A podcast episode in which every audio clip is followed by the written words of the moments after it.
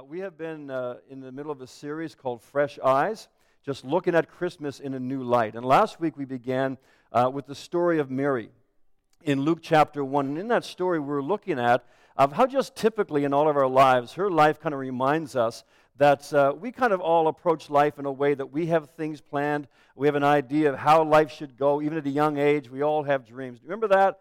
Remember when you were a child, maybe you were a, a teenager, and you just thought of, you know, here's what I'm going to do with my life. You know, like when you're four years old, most kids, you know, most guys, they want to be a fire truck. Remember that? I remember was a kid once. What do you want me to grow up? I want to be a fire truck. And I didn't take the time to explain. I figured he was a lost cause. But, um, you know, we all have these dreams. I'm just teasing. But we all have these, you know, ideas. We get older, and we, we have an idea of, you know, what we're going to do and who, how, who we're going to marry and the career we're going to have and maybe all these lofty ideas. And, and some of those things work out, but the reality is oftentimes life can throw us a curve. Uh, in the story of our life, the narrative of our life that we have planned out, there can come these plot twists. And we saw that in the life of this young girl, probably 14 to 16 years of age, in the story of Mary, how the angel appeared to her and said that she was going to conceive and give birth to a child. And of course, uh, she was not married at the time, and all the ramifications of that we shared, we shared last week. But the Christmas story is a reminder to us, we saw last week, that God can be trusted to write our story.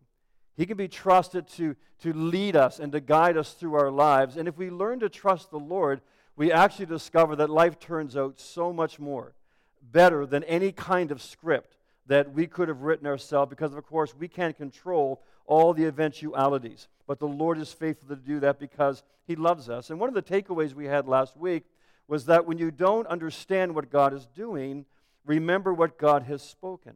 And we looked last week, and even before then, our series on identity, we looked at some of the things that God says about us. And we, we need to learn to really give the full weight of these words that God intends, and not just to kind of blow them off or dismiss them or say, that's nice, but, but let those soak into our hearts because God says things like, He says, You are my child.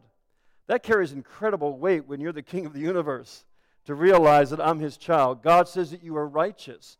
The devil wants to remind you of all your mistakes. God says, I look at you and you are righteous. I look at you and you are holy. He says that you are his friend. He says that you are greatly loved. These are all words and many, many more that God has spoken over us. And so when those unexpected developments interrupt your life, the question we want to ask ourselves is not just what's happening, but whom do I trust? Whom do I trust? And again, that's why Advent is so important because it's a time for us to stop and say, Lord, do I really know you like you want me to? Do I really trust you? Have I kind of allowed myself again to get back into the grind and the routine of life and I've kind of coasted along and I've had this disconnect? So when things do come my way, oftentimes I allow my circumstances to dictate me or to define me rather than who I know I am. Because you see, when you know who you are, not only can the enemy, the accuser, not do his work against you, but when you know who you are, you also know who your resource is. So as things come your way and as life turns sideways, you really understand I am not alone. And that's why in many places in the scripture we hear of adjectives describing God as our refuge. He's our rock. Amen? He's our strong tower. He's our shelter. You see, these, these are all images, word pictures that God gives us to recognize that as we meditate on that, when we need those things in our life, God says, That's who I am. So, what's He saying? He's saying, Come to me. Come to me first. And again, Advent is a time that reminds us to do that thing. So, we're all tempted to just kind of take control of our lives, especially when things go unexpectedly. And as we shared last week, we used that analogy of how God wants to write our story, but we oftentimes take the pen out of His hand. We say, okay, Lord, you've done well so far, but I don't quite like this. So I'm going to kind of rewrite how I want the ending to be. And Mary said this after, after receiving this amazing news that was exciting and devastating in a sense, and, and she probably still had to work through it all. But she said, Lord, I am your servant. May everything that you have said come true. And in that statement, she's saying, God, I don't understand it all. You would not have understood it.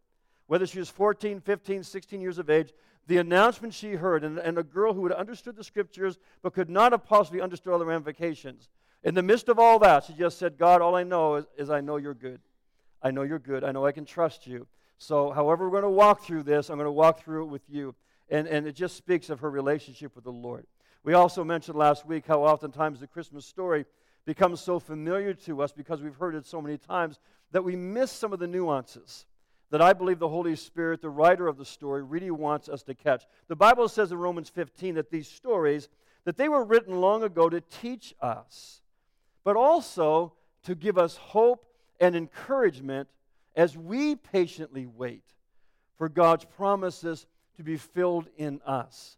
And, and so, you know, we live in a culture we know of instant gratification. We hear that all the time, and it's so true. We, just, we want things, you know, to come together quickly. That's not unique of our generation, but it is human nature. And what, what Paul is saying in Romans is listen, these stories remind us, because you see, we have the benefit when we read the stories that we see the whole picture, don't we?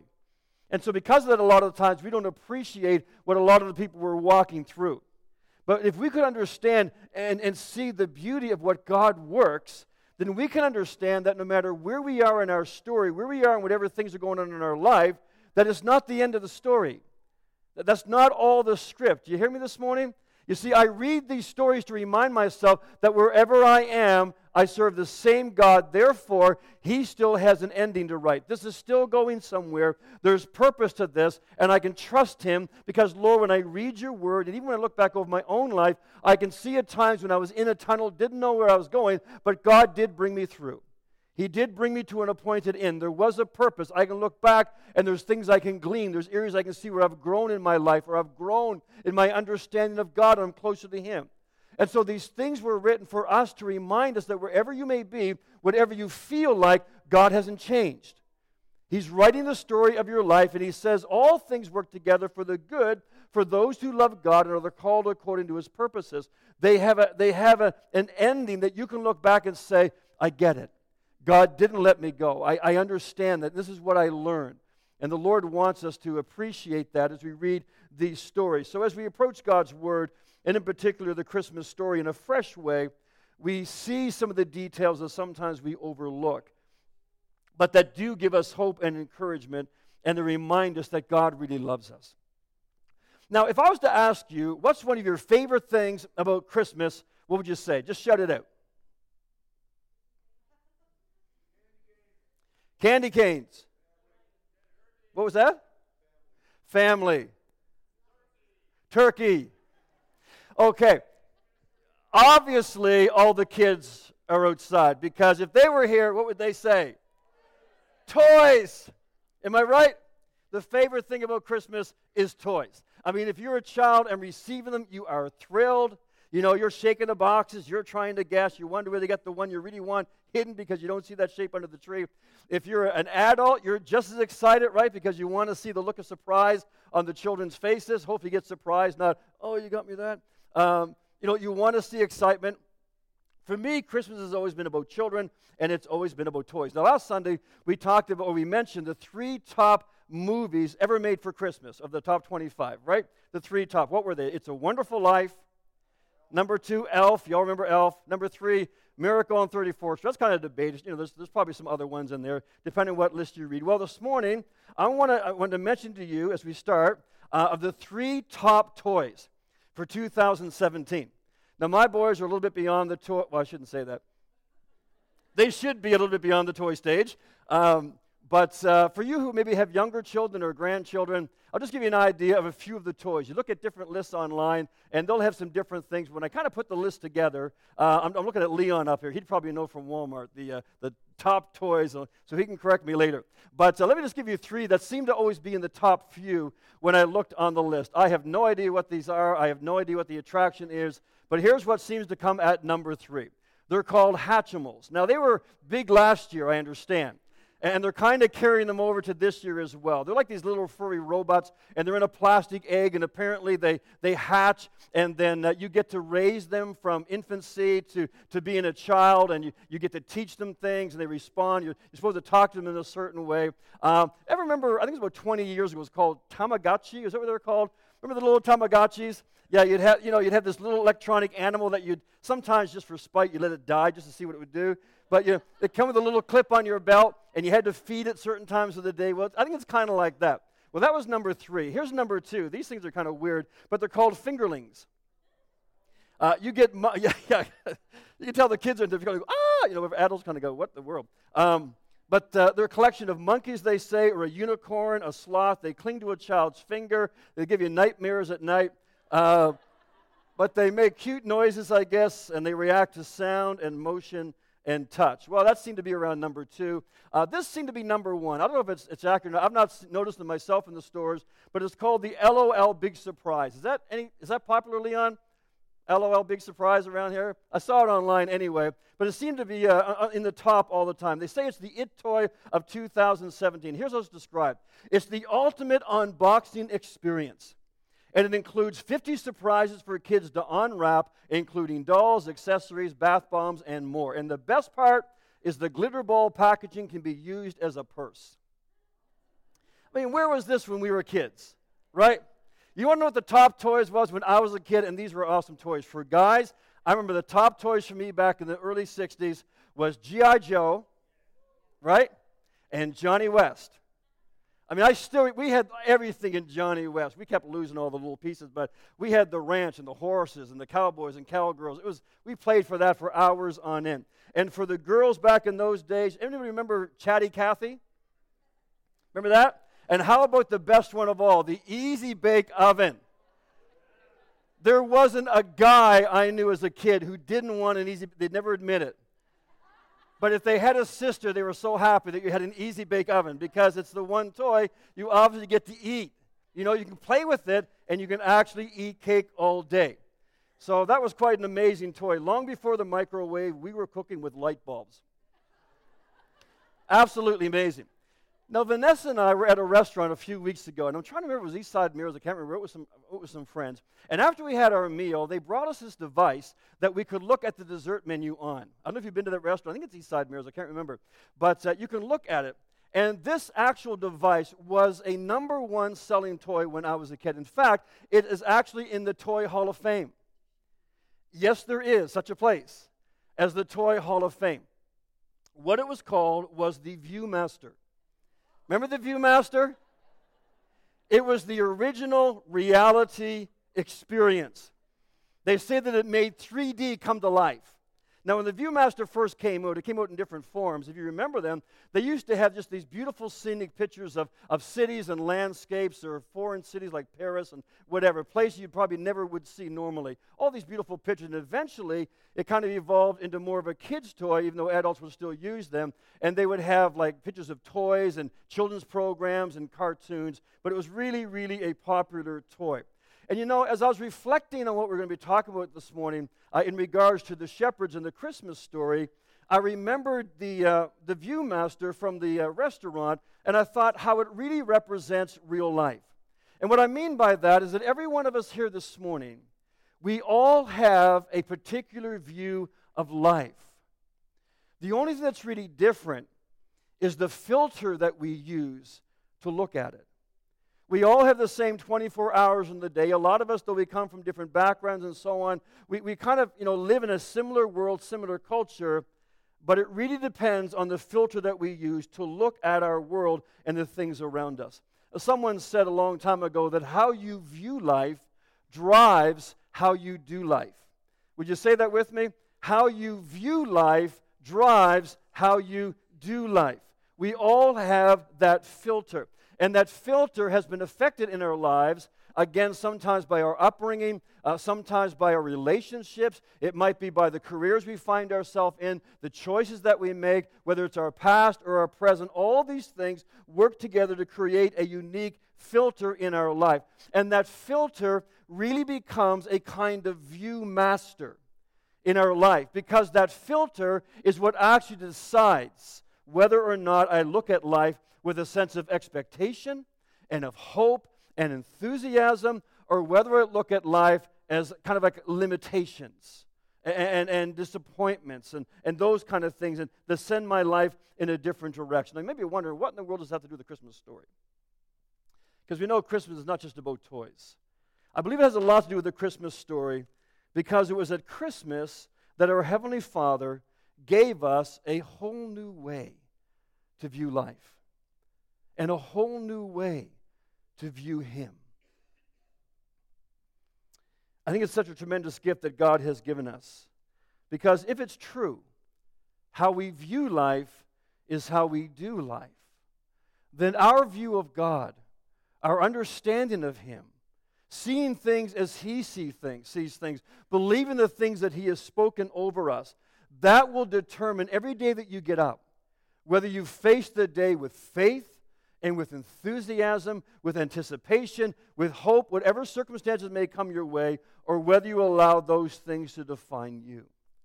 Now, as I mentioned last week, we looked at Mary in Luke chapter 1. Today we're looking at a group of people in Luke chapter 2 and how their entire view of life changed. Their entire view of God changed because of something that happened, an encounter that they had, you might say, with a little bit of heaven that Christmas night. And the beautiful thing I find in the story, we need to remind ourselves, as again, as Romans says, these things were written to teach you. They're not just meant to be nice stories that we read, they're meant to communicate truth to you and me. In fact, one of the best ways to communicate truth is to use stories, isn't it? Is to use illustrations. I mean, on my best Sunday, the reality is all of you will forget 90% of what I said. You will. You'll forget 90%. In fact, if I hadn't told you what I meant, what I spoke on last week, you wouldn't have remembered. And don't feel bad because I would have forgotten too. I think I told you that story once, right? When I went to the U.S. border, remember that? Or for those who don't know, I'll just tell it again. I went to the U.S. border once on a Monday. This is Monday. Okay, I preached on Sunday. I had a couple extra days of vacation more than Vanessa, and so Vanessa was working. I thought, I'm just going to go down south for a couple days, clear my head, kind of just relax a little bit. And so I hear him driving to the border, the, you know, the far distance of some three hours away.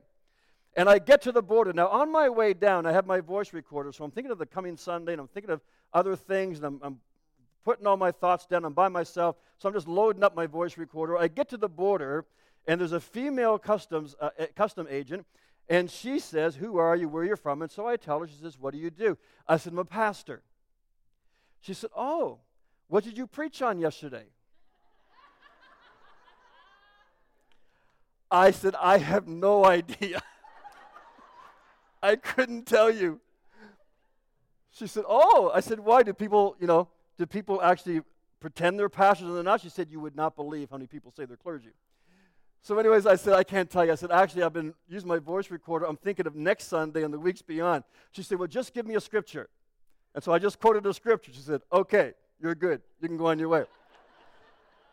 so the point being, never feel bad if you forget, okay? Because if the preacher forgets 24 hours later, you have an excuse.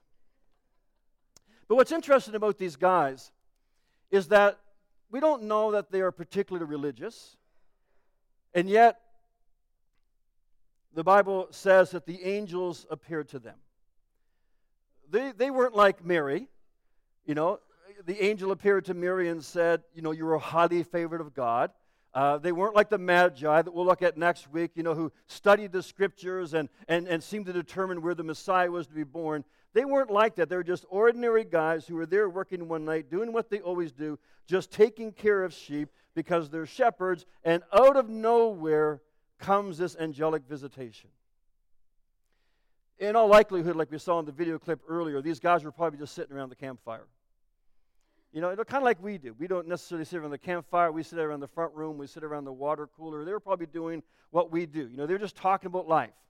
They're talking about good stuff, talking about problems, talking about the same old, same old, talking about the rut, maybe talking about, you know, how the how, you know, tending sheep, you know, after a while gets kind of old, or I don't know, just kind of the stuff we talk about. But basically, in their conversation, they're just talking about the usual stuff. And we can kind of be that way too. You know, a lot of our conversation can just kind of devolve into just stuff. And it's not necessarily bad conversation, but it's just, you know, you ask somebody how they're doing. Well, it's just the same old, same old, or whatever. You know, we, we can just kind of get on that level of living in our conversations just involve the stuff of our lives. And that kind of becomes, again, our view master. They're, they're just talking about all this stuff, and then the scripture says something happens, and all of a sudden everything is changed. Their entire life is changed, their entire worldview is changed. They look at life in an entirely different way. Well, it's probably a good time to get to the scriptures. Luke chapter 2.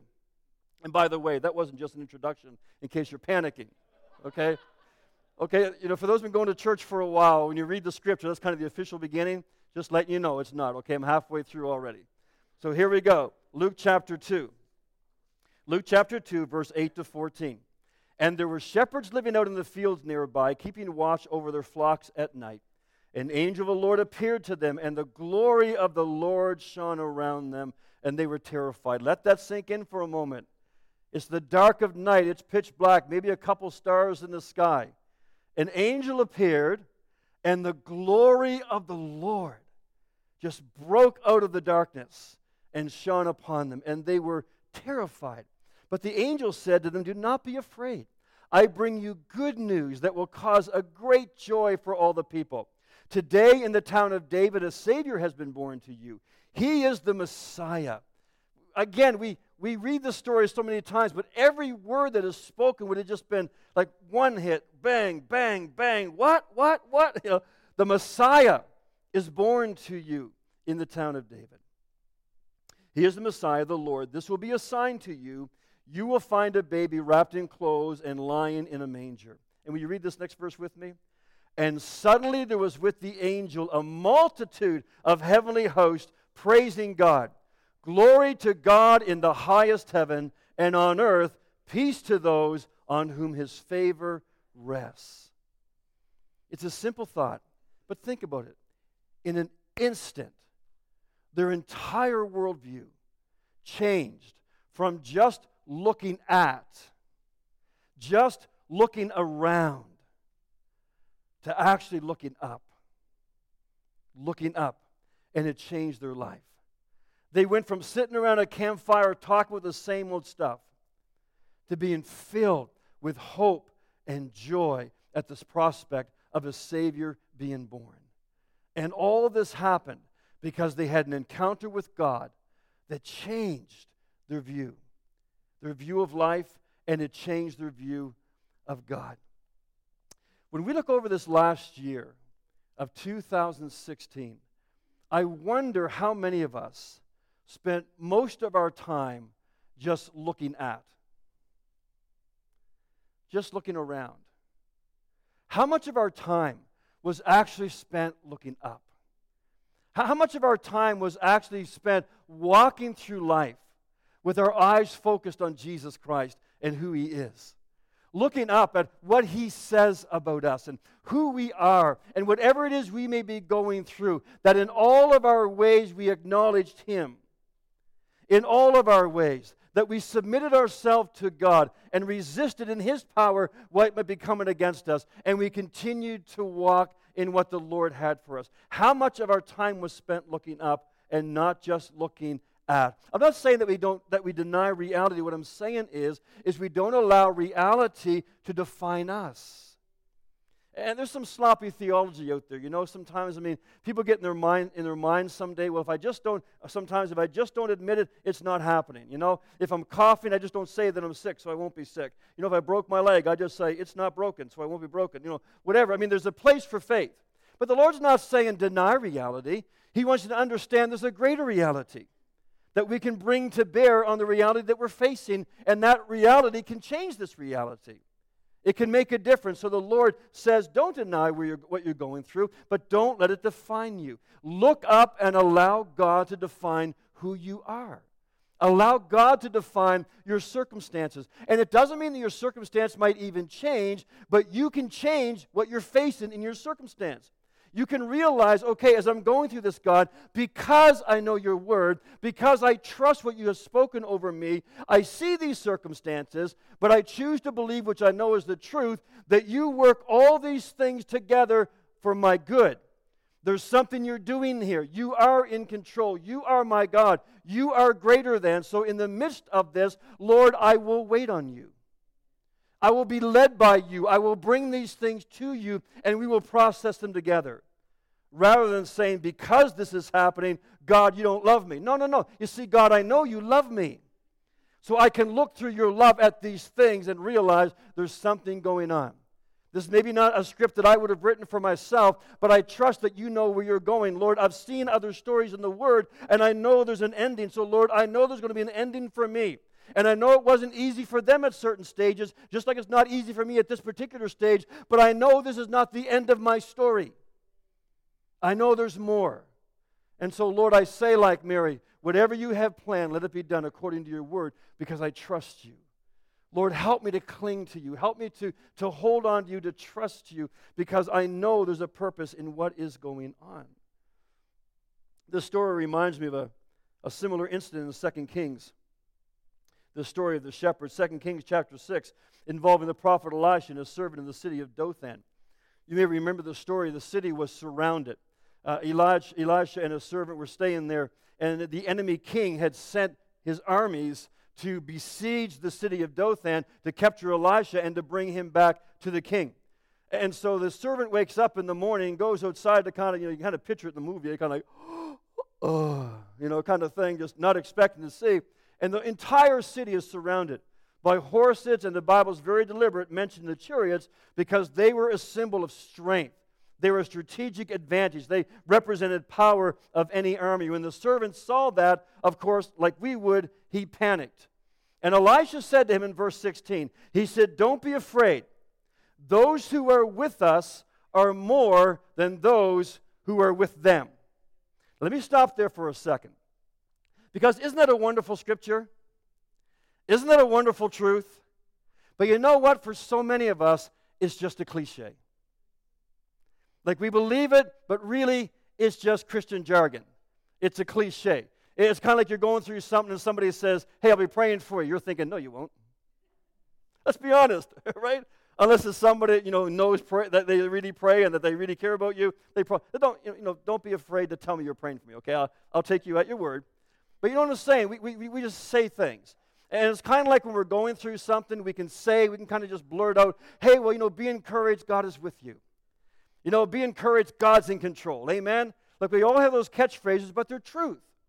But the problem is so oftentimes when we hear them, they just kind of come across as cliche because we don't let the truth really get hold of our hearts and say, yeah, that is true. And so Elisha says uh, to the servant, Don't be afraid. Those who are with us are more than those who are with them. Now, I'm sure the servant took some comfort in that. Thought, okay, well, I'm with Elisha. He's had a pretty good track record, lots of miracles. It's probably true. But he's also probably thinking, a little bit of him is thinking, the guy's nuts. Because if you think those who are with you are more than those who are against you, and you're looking at me and I'm with you, there's just the two of us, buddy. There's thousands out there. Do you hear what I'm saying this morning? Because we know it's true. At least we, we say it, but we don't really get it. And Elisha knows that.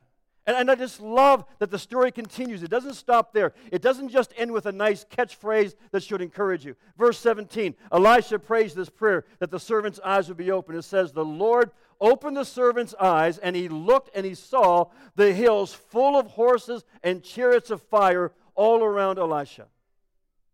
Friends, that is reality. Not just this reality, that is reality. And I wish I could have found a better picture. I was looking all through Google for like a half hour for just some real, you know, poignant picture there. I don't know if there's anything out there, but, but if we can just imagine what Elisha is saying, that is reality. Do you realize the Bible says the angels of the Lord encamp around those who fear him? Do we realize that? If our eyes could be opened, what would we see standing around us? I believe we would see the angels filling this room. I believe when we leave, we'd see the angels of the Lord accompanying us wherever we go. You know, you get in your car and they're in the car. We all know they drop off at 120, right? They stay with you to then at 120, you're on your own. But, um, but if we could see into the realm of the Spirit, and that's why when we read the Word of God or we read the stories, that's why the scriptures say these stories are meant to teach you, to encourage you, to give you hope. Why? Because the same thing is true of you that was true of them. We shared last week when the Lord looks at you and He says, You're my child, you're my son, you're my daughter, I love you, you are greatly loved. All these things. What is He saying? He's saying, You are highly favored of God. It doesn't matter what you feel like. It doesn't matter what you're going through right now. That doesn't change your identity. That's who you are. And he says, I want you as my people to see who you are and who is with you. That whatever it is that's coming your way, whatever you're going through, again, it's not that it's not real, but it does not define you. It doesn't change my attitude toward you. I am fixed on you. I've written you on the palm of my hand. You are always before me. Nothing happens that I don't see. But you need to know that. You need to know that because I know it, and it's more than a cliche. And there's times that we have to say, Lord, would you just open the eyes of my spirit to see what is really around me, to see who you really are. When the servant's eyes were open, he was in awe. Just like the shepherds were when the host of angels appeared from out of that midnight sky. You know, I think that's something we could really use more of in the body of Christ today, at least in, in our Western culture.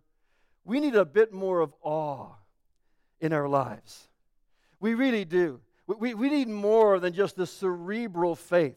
We need that encounter with God on a, on a regular basis, at least as much as He knows that we do, where once again we are just in awe of God, in awe of who He is and what He has done. And again, the Christmas story should do that for us. I want to ask you this morning what is bigger in your life right now? The God that you look up to or the circumstances that you look at? What is the real view master in your life? What is it that today defines who you are and what you believe and what you hope for or what you don't hope for? What dominates your thoughts? What dominates your conversations, your words that you speak?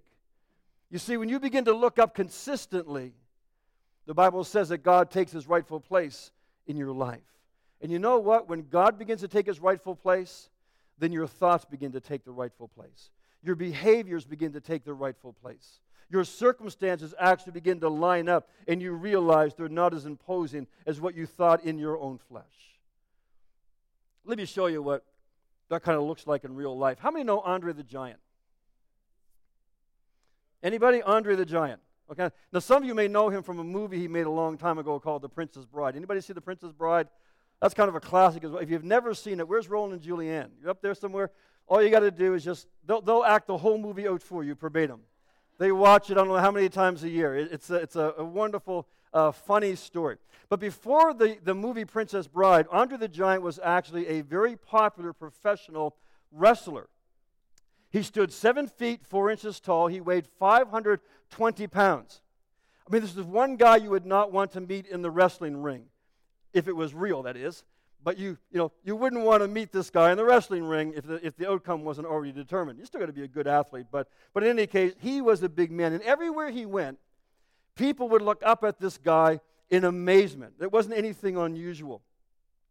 But there's this one particular time when someone snapped a picture of him, and there was an expression that was caught in that picture that I thought it really made me think of what the shepherds probably what their reaction was like that night when the angels showed up.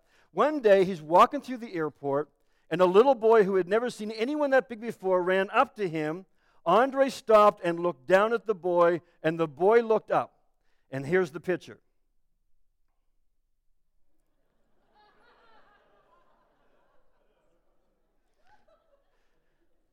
That is what awe looks like. That's what all looks like. I mean, just think this little boy gets up in the morning, brushes his teeth, gets dressed, he's going to the airport, he's just going about his business, walking through the airport, never expects to see anything like this. And then all of a sudden, out of the blue, everything changes. He just sees something he's never seen before, and he is just captivated.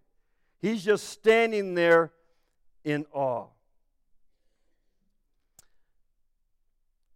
That's what I really hope Christmas is for us. I really hope the Advent season is that for you. We still got a, a couple weeks to go. If you haven't done so already, I encourage you.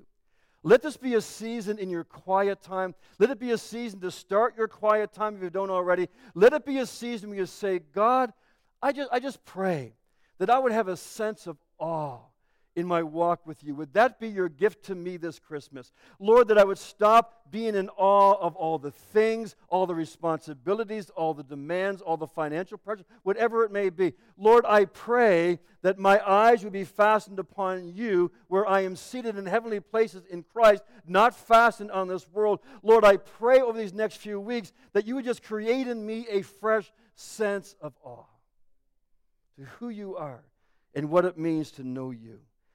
For some of you, 2017 was a year like that. 2017 was a year that you chose to look up. Uh, for some of you here this morning, you came to faith in Jesus Christ for the very first time. All your life, you're living with your nose to the grind, and then God got a hold of your attention. You looked up, and your life has changed. Or for somebody else, maybe in your marriage relationship, you allowed God to actually have something to say in your relationship. You allowed Him to begin to shape your life and change you, and your marriage is different. I know of stories, and marriages are different this year because people allowed God to get a hold of their heart. They began to look up rather than just looking at the person. Or maybe you're one of the more than 30 people this year who are baptized in the Holy Spirit, and God gave you just a fresh revelation of His love and power and who He is as you experience that wonderful promise that Jesus said is for all of us. Or maybe you're here this morning and you've been a believer for a long time, but you've been away from the Lord, or you've just been religious, but 2017 was a year where you said, Lord, I want to get serious about you. I want to get serious about your word. And you began to look away just from religiousness or just from church, and you began to look up and say, Lord, I really want this personal relationship with you that you said I'm supposed to have. I want to take you at your word. And you've done that. You've come back to the Lord, and the Lord has shown you things you've never seen before. We touched on last week, there's some of us as well who are too afraid to look up because we believed a lie that God is angry with us. We believe the devil who says God's frustrated with you, God's disappointed at you, and so we don't, we're afraid to look up. And if that's the case, I want to encourage you. I don't want to rehash it this morning, but I want to encourage you maybe to go back in our website, go back over our podcast or the series on identity to really understand how God sees you and to understand the lie that you've been, been believing from the devil. But I really believe that the Christmas story tells us anything. It's the incredible lengths that God will go to to show you that He is for you. He really is for you. That's why I love this picture of Andre the Giant and that look of awe on the little boy's face.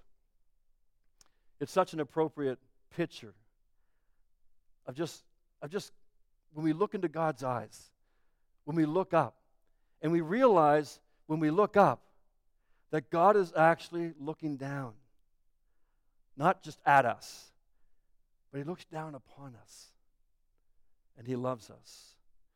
I love what the angels said. They could have chosen any words that would have been justifiable if they, if they had spoken words of condemnation, condemnation, but they didn't. They looked down to the shepherds, and what do they say? Glory to God in the highest, and on earth, peace and God's favor. When God looks at us, He wants us to know His peace. He wants us to know His favor. If we reject that love, if we reject that salvation, then the scripture says the day will come that we'll have to face God's wrath. Not because God wants to pour his wrath on us any more than we want to spank or discipline a child whom we love, but God is just. He has to. He has to uh, be. He has to be judged in, in, his judgment of sin. He has no choice. We expect the same thing of our, of our secular court systems. If people got away with a slap on the wrist, we'd protest and say that's unjust. They need to, to, to, to suffer the, the punishment for their crime. We understand that, and the same is, is true in the universe. God has to mete out justice upon sin. But before that, God says, I've done everything I possibly can so that instead of wrath, instead of judgment, you can know forgiveness and you can know peace and you can know the favor of God upon your life. Mums and dads, let me ask you this. This came out of our discussion this Wednesday. The staff is, is doing a mentoring with, uh, with the Church Renewal organization some wonderful material we're talking about. But let me ask you, mums and dads, let me ask you, grandparents, do you still look with awe at your Heavenly Father? It's so important that you do. It's important for you, it's important for your children, it's important for your grandchildren that you never lose that sense of awe in your relationship with Jesus Christ. You know, probably most of us are familiar with the staggering reports about the hemorrhaging church. Uh, statistics say that more than 70% of our young people are walking away from God after their graduation. After they leave high school or after they leave college and they, they move away from home, more than 70% are walking away from their faith. And you know what? Our first inclination many times is to blame the church.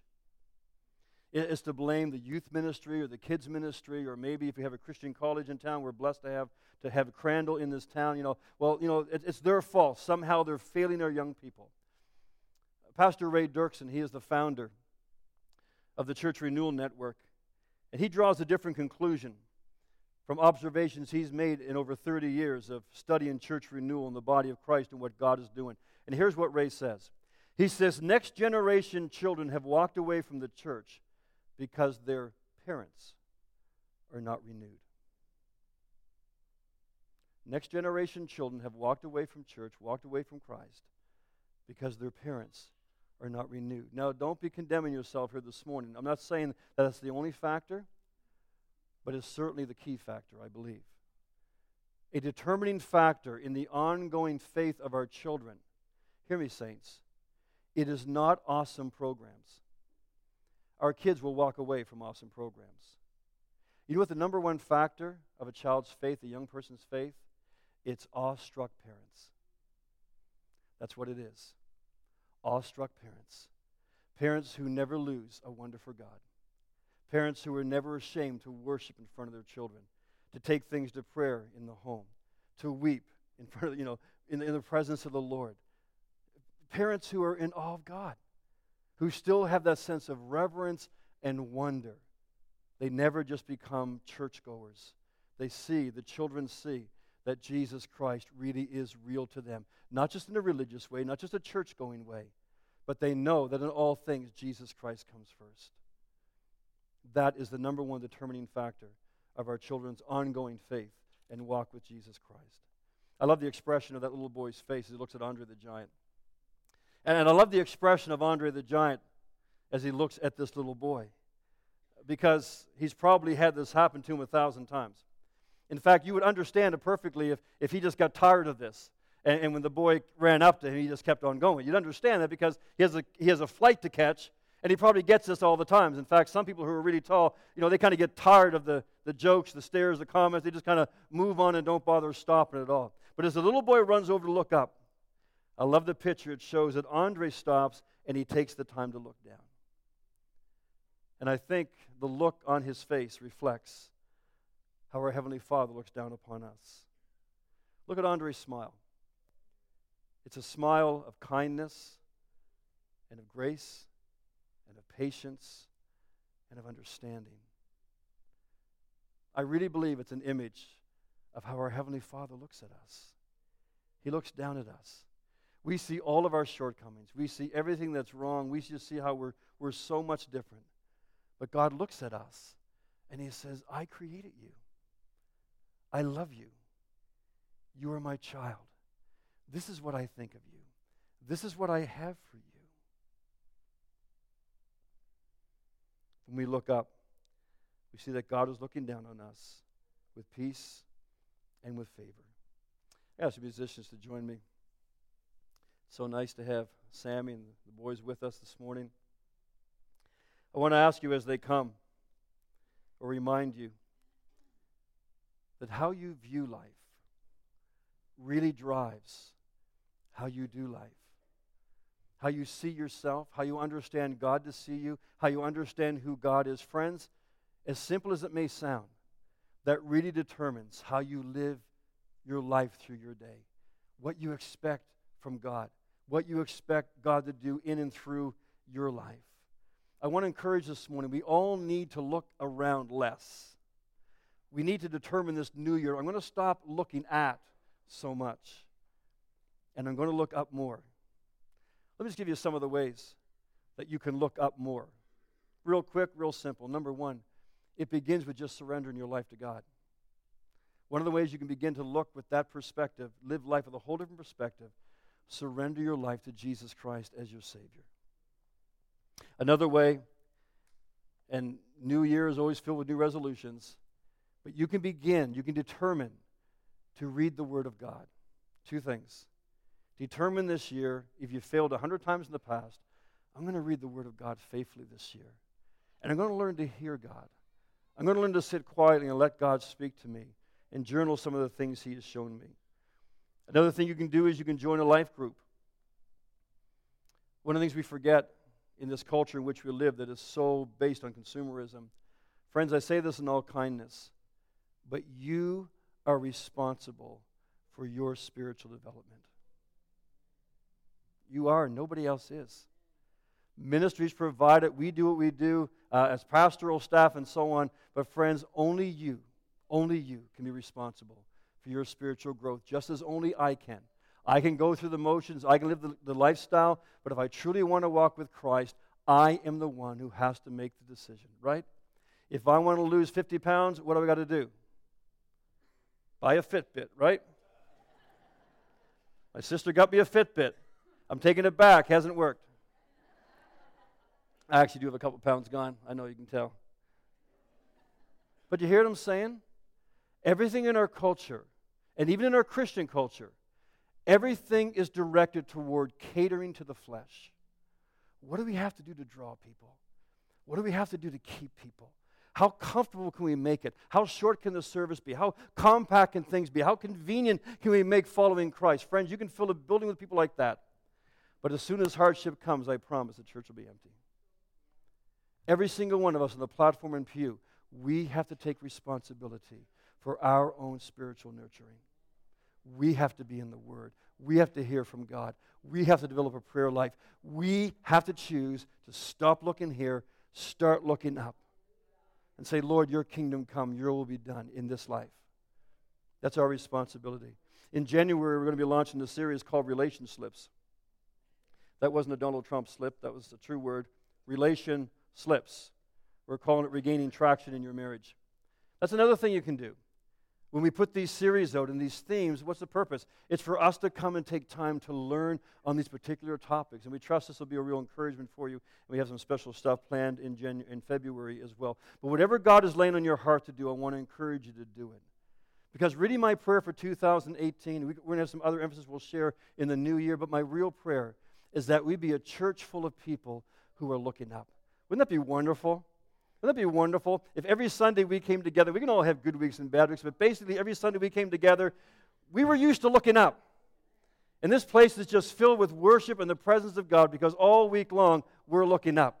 And we're just coming together on Sunday to celebrate or get built up or encouraged, not just to get pumped up from scratch all over again.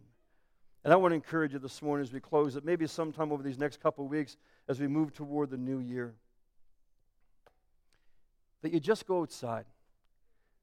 Maybe step out your back deck, just some quiet winter night, and just look into the sky and remind yourself that the God who made all of that is the same God who knows you. He knows you. That's why he says, just, just look up. Like I said to Abraham, Abraham, come here. Come here. I told you you're going to have a child. I know it's hard to believe, but just come here. Step outside of your tent and look up. Abraham, if you can count the stars in the sky, you'll be able to count your descendants. He could not have imagined. And friends, I encourage us these next couple of weeks step outside of your tent. Step outside of that little four by eight cell of life that you've created. Step outside, look up to the stars, and realize that's my God. That's my Father. That's my Savior. If He can do all of that, He can take care of me. He, he can write the story of my life. I can trust Him. Lord, I, I want that. I don't want this. I want that. Lord, I pray this new year, help me to step out. Help me to step out and be just lost in awe again of who you are. And not only what you would do for me, but, oh God, what you would do through me. The lives that you would touch through me. Lord, let that begin. Just foster that over this Christmas season. Would you bow your heart with me? We're going to close as the musicians play in just a moment. And I'm going to ask, in a moment as we stand, I'm going to ask the ministry team to come. Some of our elders, I know we have a few people away this morning, so some of our board members, you can come as well. We're just going to stand along the front. And if you're here this morning and you'd say, Pastor, I maybe don't understand it all, but I do know this. I do know God is real. And I know that I want to know him. I want to experience all that you're talking about. I want to get out from the limitations of this small life that I've created and that I've written myself, but the story's not quite working out as I thought it should. I want to trust God this morning. I want to ask Him to forgive me for going my own way and doing my own thing. I want to surrender my life to Him. If that's your heart's desire this morning, I'm going to invite you in just a moment as we're standing and as we sing to come and just find someone who's standing here at the altar and they would love to pray with you and just introduce you to Jesus. You may already know a lot about him. You just need to make that final step and just say, Jesus, forgive me. Come into my life. I give you control. I want, Lord, to live your story that you have for me. And if that's your heart's desire, we're going to give you that opportunity. And If you're here this morning again as a believer, maybe things still haven't registered these last couple of weeks, but you're starting to get it. This is the Advent season. This is the time that I stop and I say, Oh God, restore unto me the joy of your salvation. Restore that sense of awe and wonder. Lord, I pray, help me to get my eyes off the surroundings. Help me to walk with my eyes fastened on you. Lord, I want a new dimension of experience in you and of trust in you and being used by you. If that's your heart's desire, I encourage you to open your heart as well as we close. Can we stand together? As we stand, I'm going to ask the elders, the ministry team, would you come and just stand around the front? We're going to dismiss you in just a moment. I'm going to ask Sammy, Johnny to lead us. And, and as they sing, don't hesitate. If you need to slip out, God bless you. You're, you're welcome to slip out at this time. Thank you for being with us. Lord willing, we'll see you next week and also Christmas Eve morning. Love to have you at the same time. But as people begin to move, if your heart's desire this morning is to surrender your life to Jesus and to his great love for you, I want to invite you to come. Maybe a loved one will come with you if that's easier. But will you come? Make that decision this morning, as we say on the road sign out there. Start a brand new tradition this Christmas. And it begins with a relationship with Jesus, not religion, with Jesus. Amen. God bless you. Heavenly Father, I pray that your word and your spirit will remain in our hearts today as we move through this day. Continue to speak to us and draw us wherever we may be on our journey. Continue to draw us deeper in an appreciation of your love for us and who you are, and trust in you, O God, to truly surrender it all. And I pray for anyone here this morning who needs to make that commitment. In Jesus' name, I pray just break the powers of darkness that would dissuade. And I just pray for faith and freedom to come, to come, Lord, and for life to be changed through a relationship with you. In your precious name, amen. Amen. The Lord bless you this morning. Feel free to linger in worship. Feel free to slip out. But if you need Jesus this morning, I invite you to come. Don't put it off. Come. We'd love to pray with you this morning. God bless you.